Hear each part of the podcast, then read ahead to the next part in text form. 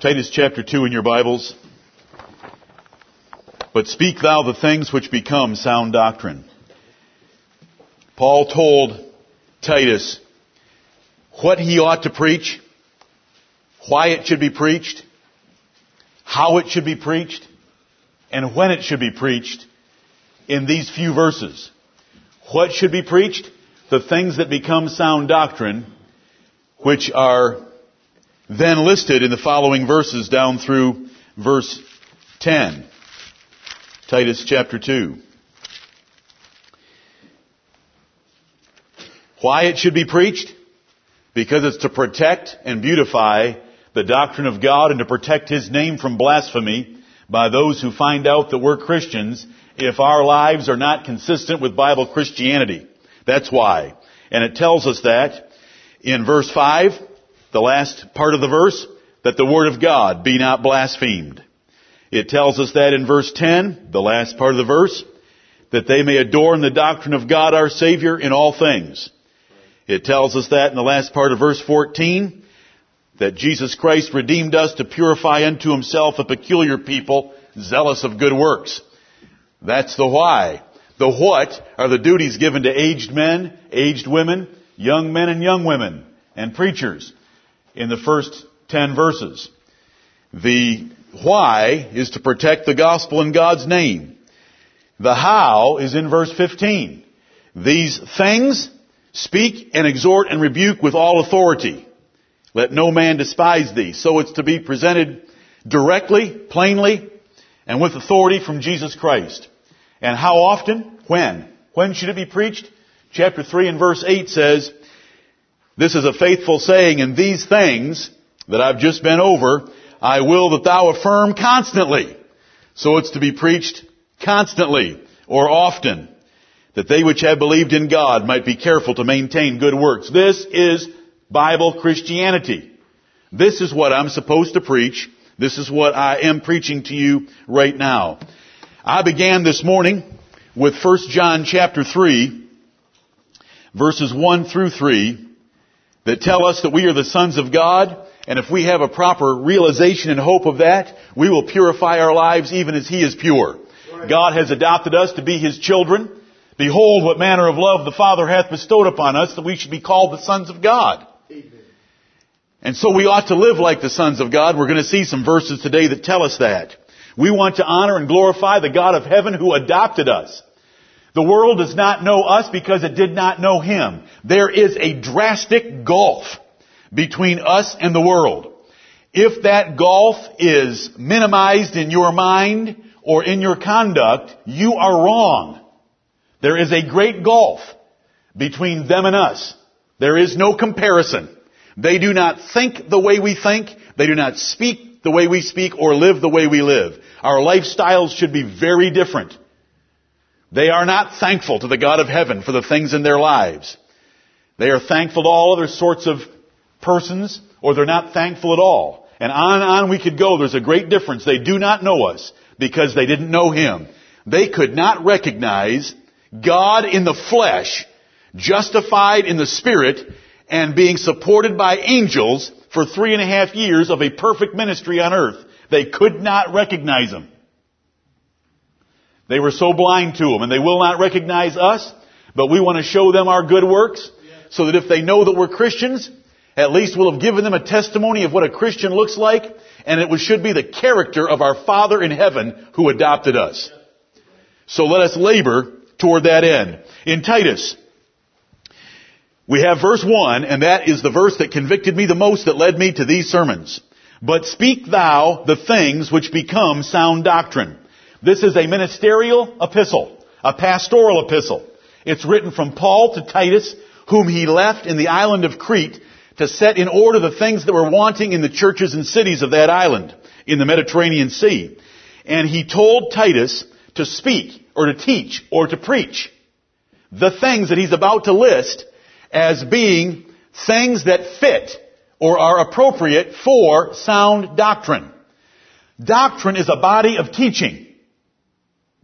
The teaching of Jesus Christ is compatible with these things. These things are agreeable and fit with the teaching of Jesus Christ. This is Christianity.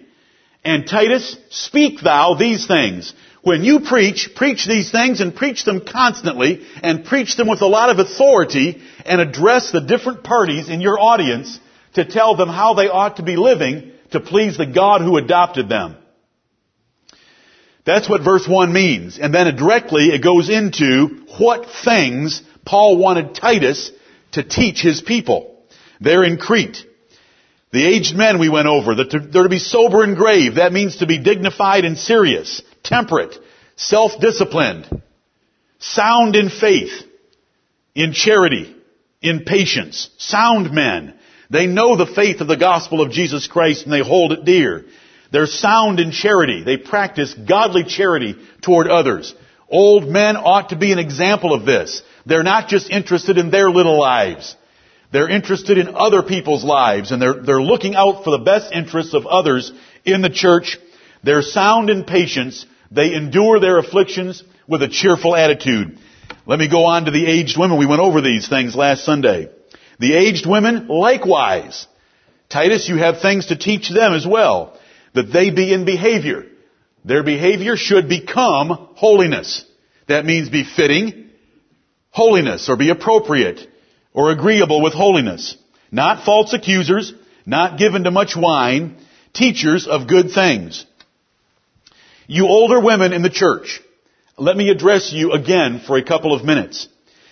I emphasized last Lord's Day that you shouldn't be false accusers and I mentioned the habits that some women fall into of spending too much time with emails and phone conversations when there's much more that they could be doing, that the Lord expects them to be doing, than yakking on the phone uh, more than for a few minutes.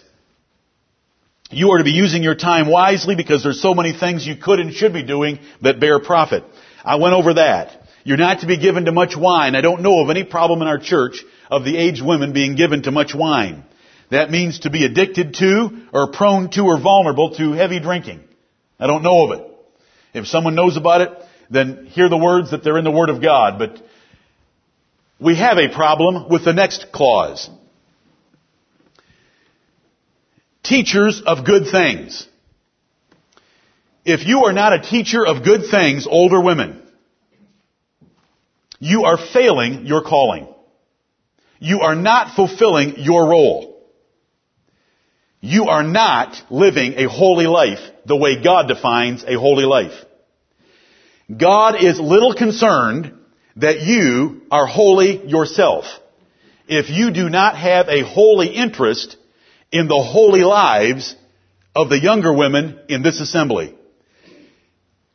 Praying for them is not enough because prayer is not mentioned in Titus chapter 2 and verse 3. You are to be a teacher of good things. That is fulfilling your role as an aged woman you must be a teacher of good things to young women as much as avoiding much wine and as much as avoiding slander. I am thankful that I, our women are not slanderous. I'm thankful that our women aren't given to heavy drinking. I'm not thankful that our aged women are good teachers of the younger women in the things that follow in verses 4 and 5. Because our aged women are not very good at it. They're too quiet. God does not care for quiet women, except when you're around men. There's no room for quietness when you're around women. A meek and quiet spirit is what a woman is to show toward her husband in 1 Peter chapter 3. Quietness in the assembly is what a woman shows when we're corporately worshiping God. But when you aged women are around other women, especially young women, there's no place for quietness. You ought to be opening your mouth and feeding many. The righteous are a tree of life and they feed many.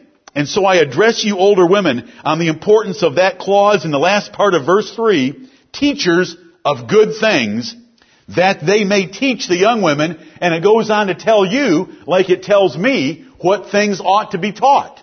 I love it when the Lord is that simple and plain to us.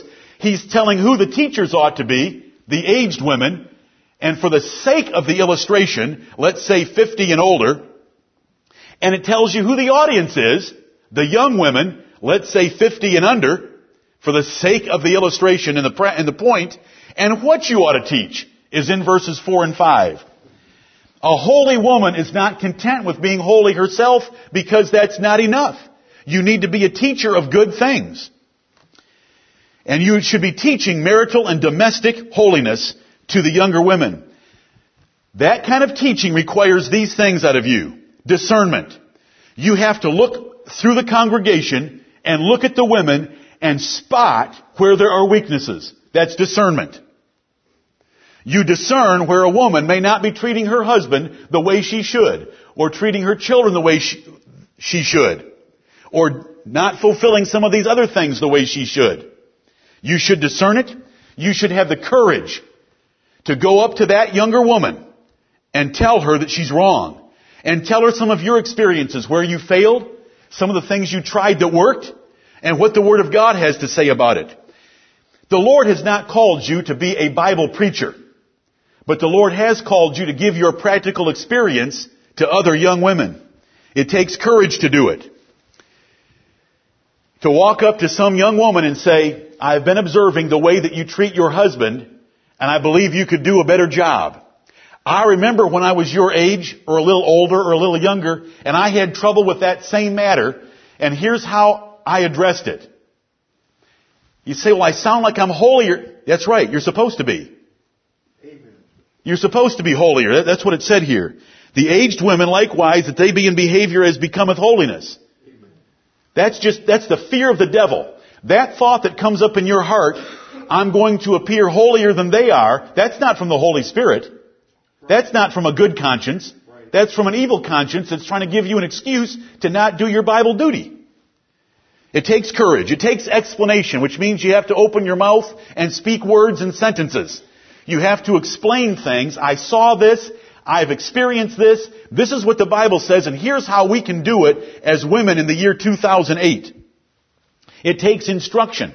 Sister, daughter in Christ, this is what you ought to do for the next week or for the next month, will you try to do these things to be a better woman for Jesus Christ? To be a better daughter of God?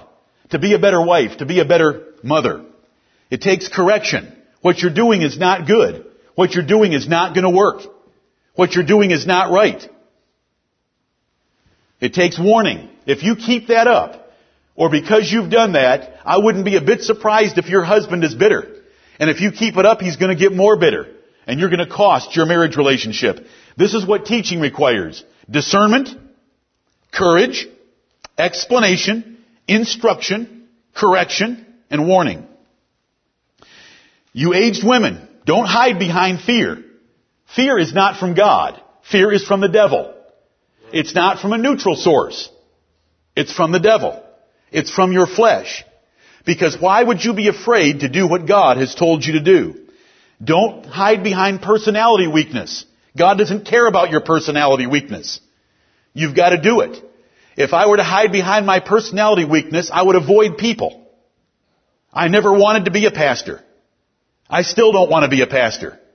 Except out of fear of God and wanting to serve Him. Don't hide behind personality weakness.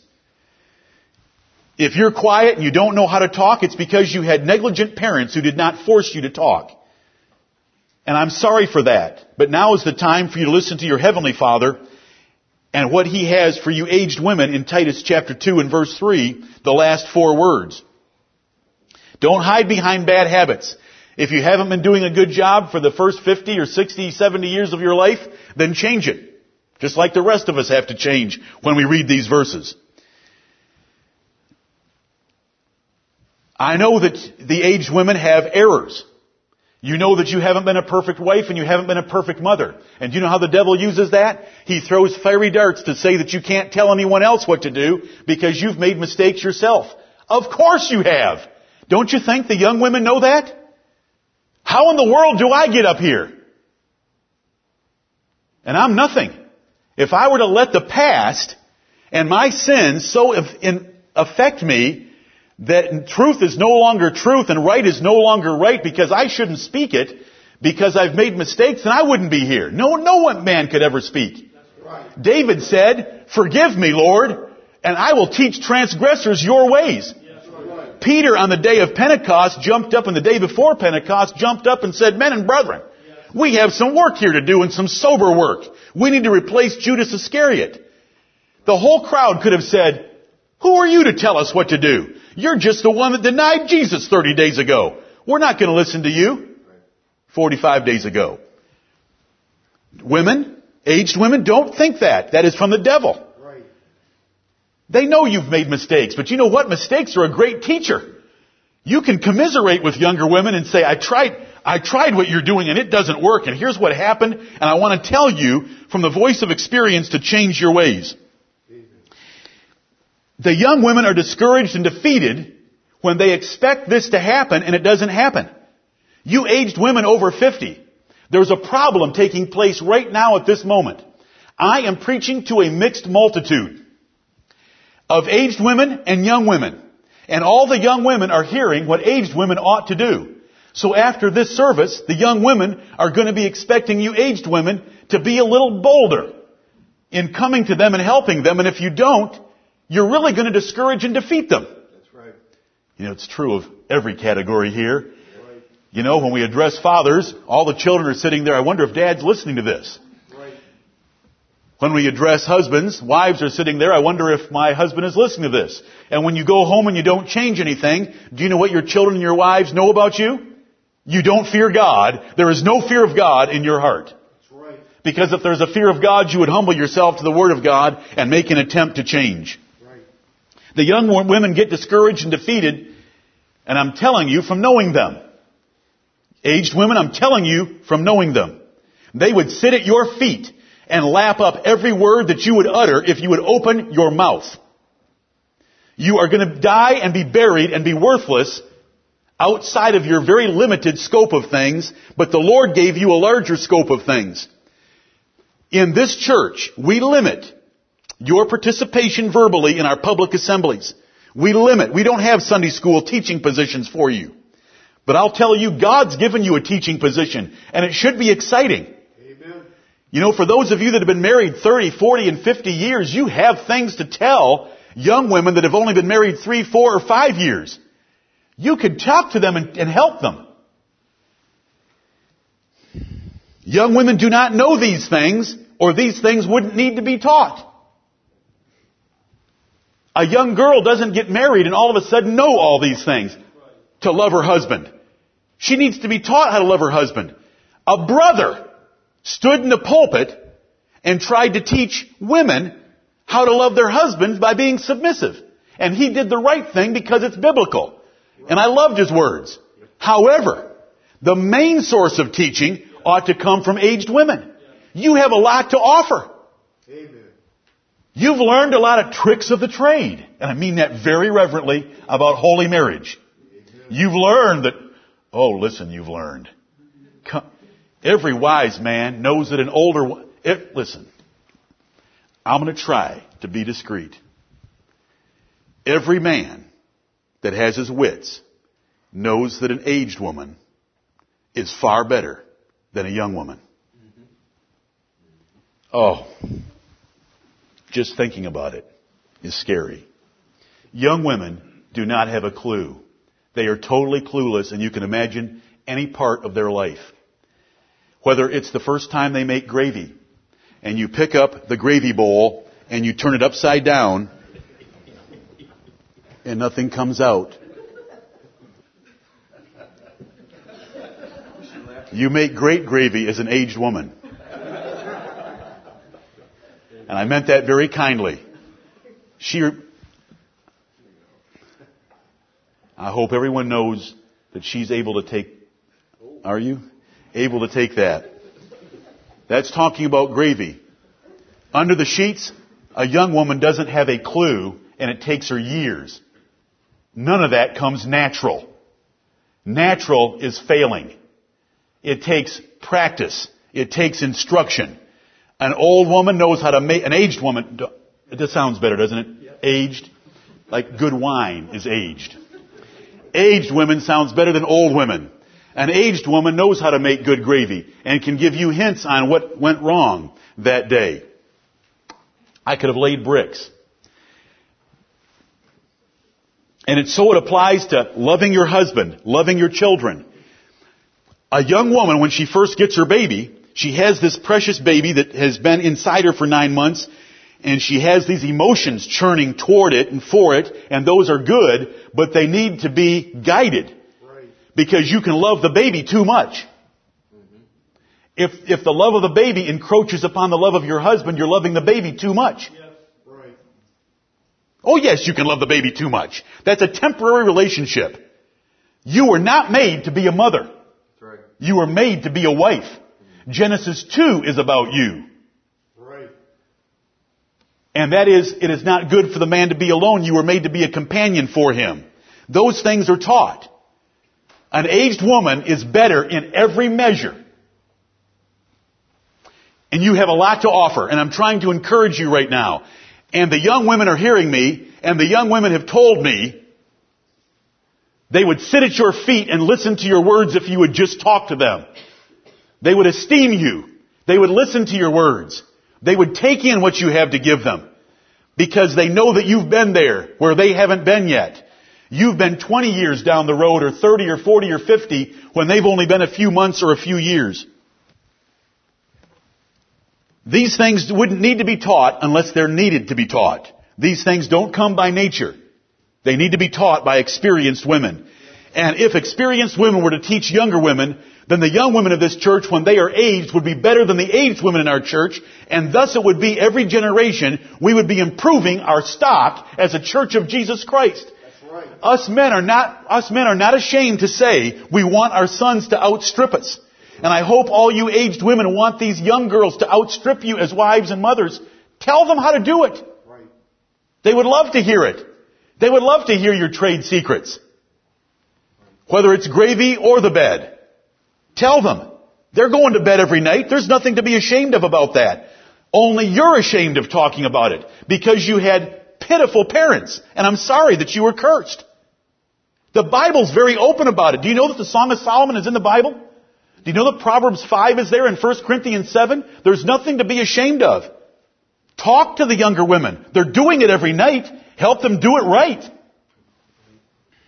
If our young women in this church do not turn out to be what they should be, it is your fault and you will give an account to the Lord Jesus Christ. When you look around and you see a young woman not treating her husband the right way, not treating her children the right way, you can blame her, but the fault lies with you, according to this text, that you're to be teaching her. Every man and every woman and every young man and every young woman will bear his own burden. However, you'll be an accomplice in their weakness because you didn't teach them when you could have and you should have. They want to be learned.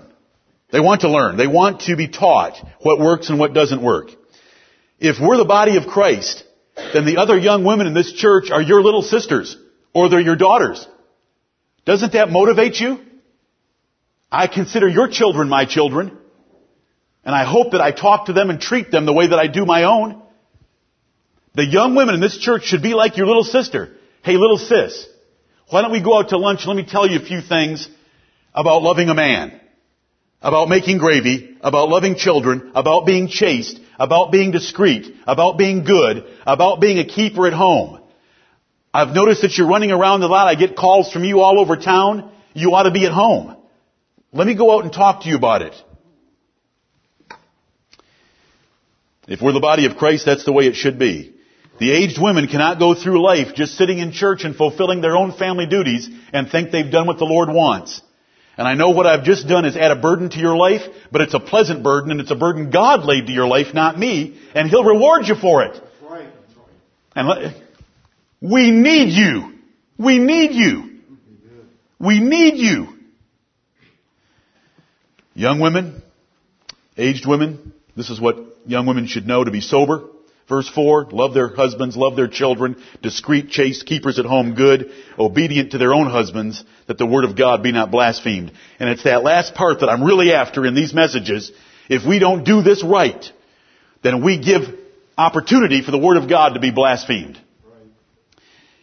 Th- Those words, the word of God be blasphemed, are from 2 Samuel chapter 12 from verse 14, where the prophet Nathan said to David, because of this sin of adultery and murder, you've given occasion to the enemies of the Lord to blaspheme. But the same thing is true if the aged women aren't teachers and if the young women don't conduct themselves this way. Then the word of God can be blasphemed. And that's what we want to avoid because we want to protect the doctrine of God and God's name by living in such a way that nothing can be laid to our charge that is contrary to scripture. Right. Young men, likewise, exhort to be sober-minded. Titus, teach the young men to be sober, which is to be serious about life. You are so full of foolish talking and jesting, joking, goofing off, hanging around. And yet the Bible says, exhort young men to be sober-minded, because life is serious. We went over that. Then we have, we have the minister in verses 7 and 8, Titus himself, in all things, showing thyself, Titus, a pattern of good works, and so on, describing his duties. Servants in verses 9 and 10 about their performance on the job, so that the doctrine of God is adorned in all things. Every day you men go to work, you can adorn the doctrine of God. Because every time someone finds out that you're a Christian, they're going to be measuring your work standards. And you ought to be the best employee at your place of employment. That should be exciting to you. To be the best. For the Lord's sake. For the Lord's sake. Let the promotions come. The Lord gives promotions. But for the Lord's sake, be the best at your place of employment. Look at Proverbs chapter 24. Proverbs chapter 24. You heard some things I said last week, and I know you heard them. It's been said, and I think it's been well said, that the only Bible some will read are the lives of the Christians they meet. Let's show them a living Bible. Do you know where we're called living epistles? Or epistles written with the Spirit of the living God in 2 Corinthians chapter 3? I preached a message to you about that once. 2 Corinthians chapter 3 that we ought to be living epistles. Paul said, I don't need a letter of commendation to you, brethren, and I don't need a letter of commendation from you. There's already been an epistle written that is known and read of all men. The changed lives of the Corinthians prove that I'm an apostle of Jesus Christ and that you are God's children. Amen. It's a wonderful passage of scripture. It's a little confusing to some readers in, through that chapter, but it's really pretty simple. We want to be living epistles. Look, these, these are the words I want us to get. I, I, am, I am overwhelmed by the number of times they appear in the Bible. Known and read of all men. Because my point is how much influence we can have with the people we meet. Known and read of all men. There it is. In 2 Corinthians chapter 3, living epistles. Proverbs 24. Here, here's what I want from it. Verse 30. I went by the field of the slothful and by the vineyard of the man void of understanding. And lo, it was all grown over with thorns, and nettles had covered the face thereof, and the stone wall thereof was broken down. Then I saw and considered it well. I looked upon it and received instruction. I want that 32nd verse. Solomon said, I went by the fields and vineyards of a lazy man. I saw. He used his eyes. He saw. I considered what my eyes saw. I looked. He used his eyes to look. And I received instruction. I learned a whole lot without any words. All I had was a picture. And the picture was nettles growing where they shouldn't, a broken wall being fallen down where it should be standing up, and I received instruction. My point being, what you do and the picture of your life the world sees and makes a decision on what kind of a person you are and what kind of a Christian you are and whether the God of heaven is worthy of their interest or attention. Solomon realized, verse 33, a little sleep, a little slumber, a little folding of the hands to sleep. How did he learn all that? Did he have to go into the bedroom? No. Did he have to peek through the window? No. Did he have to measure when his alarm clock went off? No, no, no. He was able to see a picture by the man's fields. What does the world see by the picture of your life? How clean is the trunk of your car? You say, who cares what the trunk of my car looks like? God does. And so will someone when they ask you at work, I don't have a trunk big enough to get this home. Will you help me haul this home to my house? You live near me. Could you help me drop this off? And you walk out of work with this box that they want you to haul home and you pop the lid on your trunk and there's diapers from your child from three years ago and other paraphernalia or whatever else is in your trunk. You're, you're disgrace. You are a disgrace. You're a disgrace to God and you're a disgrace to the gospel. Because that person in one second will see and look and receive instruction. A little slothful, sloppy Christian. And this guy calls himself a Christian. He's a pig. Well, my trunk's clean. Okay, let's go to your garage. It's a real big box, and they live in an apartment. They want your, their box in your garage. Oh, all the way home. You're sweating. You're wiping your brow and you've got the air conditioner on the winter. Because you're going to pull into that driveway and hit the button and up goes the door and horrors! Oh, what's hidden in, what else could be hidden in there? Is there any danger in there? I don't know if I should put my box in there. Something may come out of the woodwork and get it. I can't see the woodwork, but I hope that it's there somewhere. I'm, I'm being funny a little bit for you to be able to take it. See, Solomon said, I looked at this overgrown field and I received instruction. That man sleeps too much. When they look at your garage, you say, well, I'm not going to let anybody, if they, if they tell me at work, I'm going to, I'm going to call a rental agency and get a rental facility for them. I'm not going to put it in my garage because I don't want them to see my garage. Well, then you're ashamed already and God already knows it, so you've already lost. They get a picture real quick. And so we want to give them a picture of godly Christianity. And Christ, godly Christianity is not sloppy nor unorganized. We want to be clean, neat. The, you know, they have said that cleanliness is next to godliness. That is not taught in the Bible. But cleanliness is part of godliness. Because a wise woman buildeth her house. When you read Proverbs 31, do you think she has a cluttered house? Do you think she has a cluttered kitchen? Do you think she has a garage full of junk? Never. Do you think her attic is unorganized? Not a chance. That virtuous woman of Proverbs 31 is organized, is neat, is clean, is efficient, and is running a great household. And if you're not measuring up, then anybody that sees it in a second of time, they know that you've been a little slothful in that area. And we don't want to show anyone that. Right now I'm dealing with what I consider the concept of the issue. The concept is actions speak louder than words.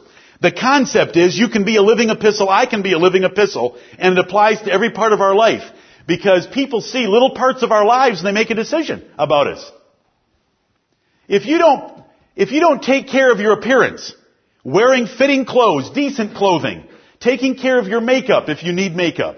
Most women need makeup, let me help you. If you don't do those things, then you're presenting a picture of you don't care about the glory of God. You should take care of yourself. There's no virtue in not wearing makeup, except that you don't care about other people. That's all that it says. God expects you to take care of yourself. The virtuous woman wore what kind of clothing? Silk and purple. The, the women in the Bible were beautiful to look upon. A Christian woman does not look like an Amish woman ever. There is nothing Christian about looking like an Amish. That is not modesty, that is stupidity. Why in the world was Abraham worried whenever he got Sarah around other men? Because she was dressed in the gunny sack of an Amish with a bonnet over her head and Granny Clampett's boots on? Is that why Abraham was worried? No. Why was Abraham worried about Sarah? Because she was beautiful and he dressed her beautifully. There is nothing wrong with a woman being beautiful and a virtuous woman is beautiful, but she doesn't dress in an alluring way to attract men to her body rather than her overall presentation of a godly woman. A woman in any decent clothing is not going to look like a man. We shouldn't put clothing on a woman to make them look like a man. We know they're women. Even if they've got the bonnets on, we know they're women. We hope they are. All of this is a picture of what we present to the world. Your trunk, your garage, your appearance, your work habits, the love of your husband, the submission to your husband, the way you treat your children, the behavior of your children in public, all of this is a picture of the gospel to all those that see us. They look, they see, and they receive instruction. When you go in for an interview, men make a very quick decision. And they make that decision on your appearance. Are you overweight? How much are you overweight? How confident are you? Are you well made up? Do you have coordinated clothing on? Is your hair taken care of? Is your face clean? Are your fingernails clean? Do you have a firm handshake? We had these items on our interviewing forms for officers at Michigan National Bank of Detroit. There were lines to fill out. Every, and we make those decisions in one second. And unless they have a resume and personal experience that can overwhelm those issues, those issues carry the day. Especially if you're around other employees or going to ever meet the public. We immediately present an image. And it's a picture. And like Solomon, other people receive instruction from it. And we want to, we want to conduct ourselves in such a way that we are always presenting a great image of the Lord Jesus Christ. There's so much that could be said on this wonderful subject. Remember the passages that were read last Sunday? In the city of Ephesus, men brought their books about sorcery. The books were worth 50,000 pieces of silver, and they burned them before all men. So the word of God grew mightily and prevailed in that city by that public example of turning from false religion. And if you turn publicly from false religion, it's going to convict others. Of course, there's going to be Alexander the coppersmiths in every person's life that are going to know that their craft is in danger and cause an uproar, but there will be others that will be convicted by it, and fear will come upon men that it is important enough to you to change your life and actually throw something away that you once enjoyed, or throw something away that has great value. That is the concept of it. Living epistles of Jesus Christ. God's adopted us. Let's be the sons of God. Let's go through life so that when people meet us, they say, that person must be a Christian and a real Christian, a sincere Christian, a great Christian. Look at the way they treat their wife. Did you see them over there? The way he looked at her, the way she looked back at him, the way he squeezed her bottom. Did you see that over there? Wasn't that neat? That they must be Christians. You know, the whole world, television starts it. The only time that there is a hot relationship on television, the only time that there is a hot relationship on television, what they call chemistry, what they call romance, where you're looking at each other with eyes full of lust, is always and only unmarried people.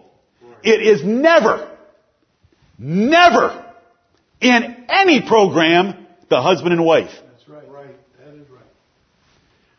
My wife has this little expression that she says to me when we're driving or we're out and we see two couples, we see a couple, two people, either sitting at lunch or sitting at dinner and they're looking at each other and they're holding hands and you can tell that they're hot for each other and if they really love each other, she says, well we know they're not married. And it's so true. But it shouldn't be true. Let's show the world something different. That our God in heaven, who invented marriage, they don't know anything about marriage. Our God invented love, because He is love. Our God is love. So let's show them love. Our God invented sex. They don't know anything about sex. Our God invented it. Let's show the world that we know all those things better than they do, and that we have it in fullness, and that it all works by being living epistles everywhere we go. It should be said when two people are at a table, that must be a Christian couple. Christian couple, are you going to show that? I mean, you're showing it now, but, um, I mean, not right now, but very re- last night you were. Um,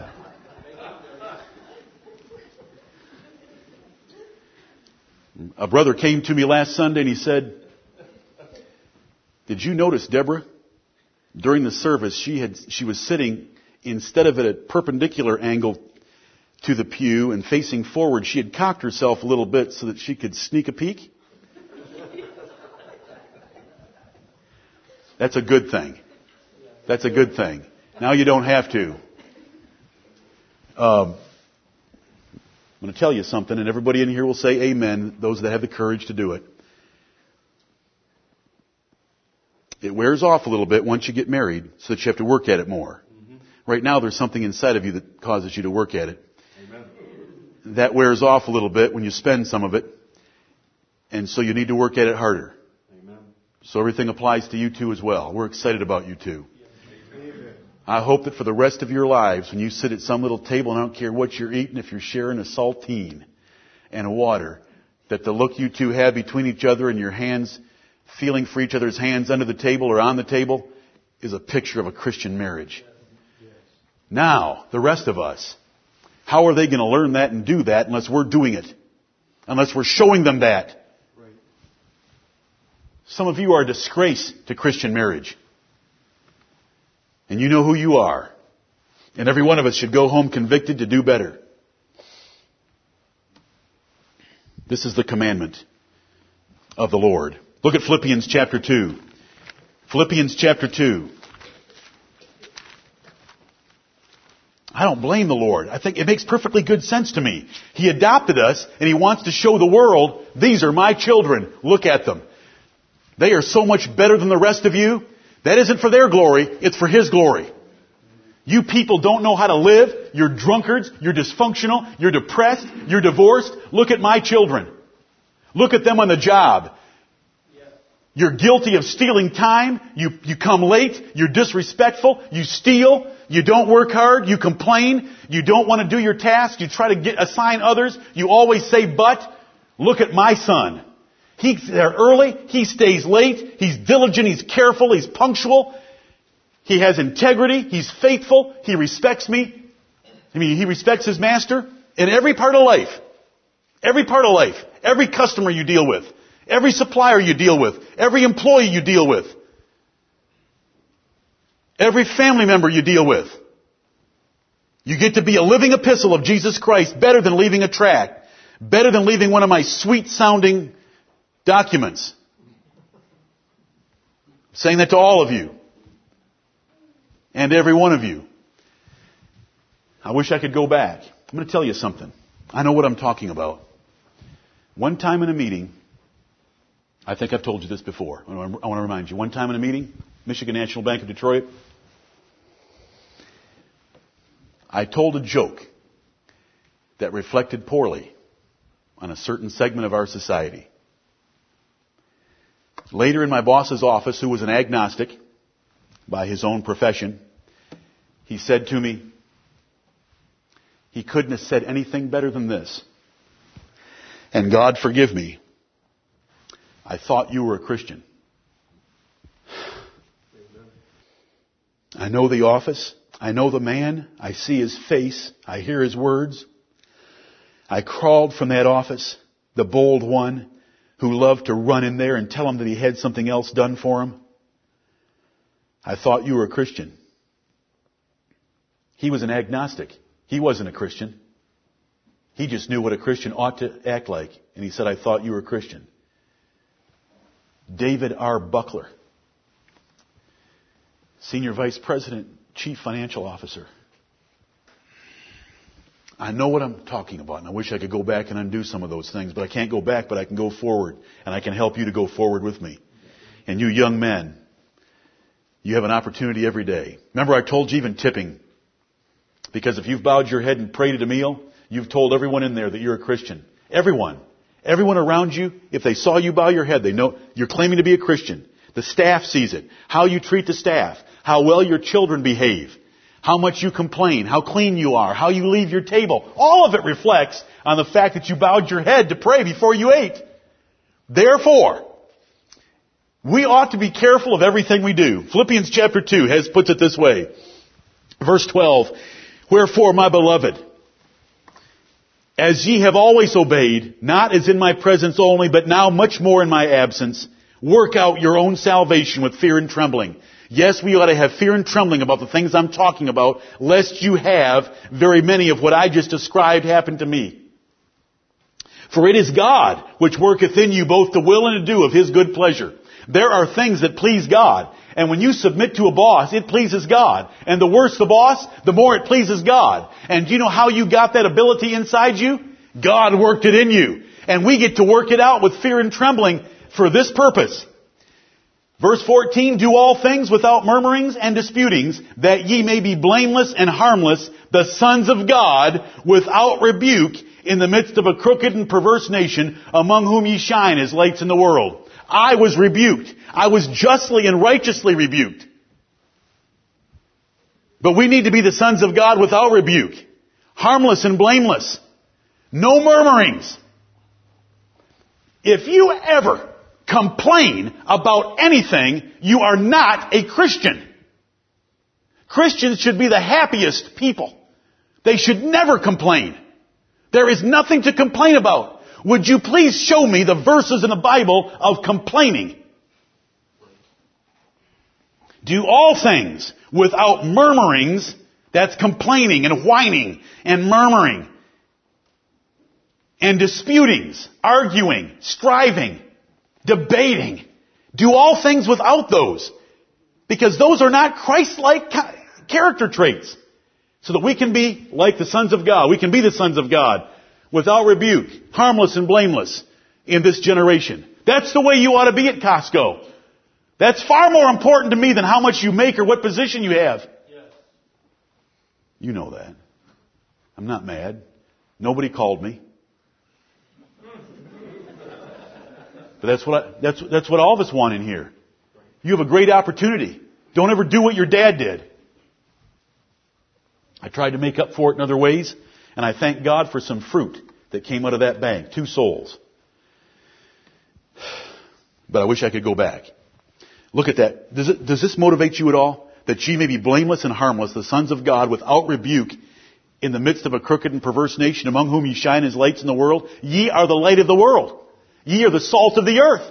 Does that excite you? Amen. This is the God of heaven saying that. This is my king, your king, saying it to you in Matthew 5, and his apostle, his favorite apostle, saying it, you know what I mean, in Philippians chapter 2. His hardest working apostle. We've got that one in scripture. What an, what an opportunity to do this. To work out the things that God's worked in us.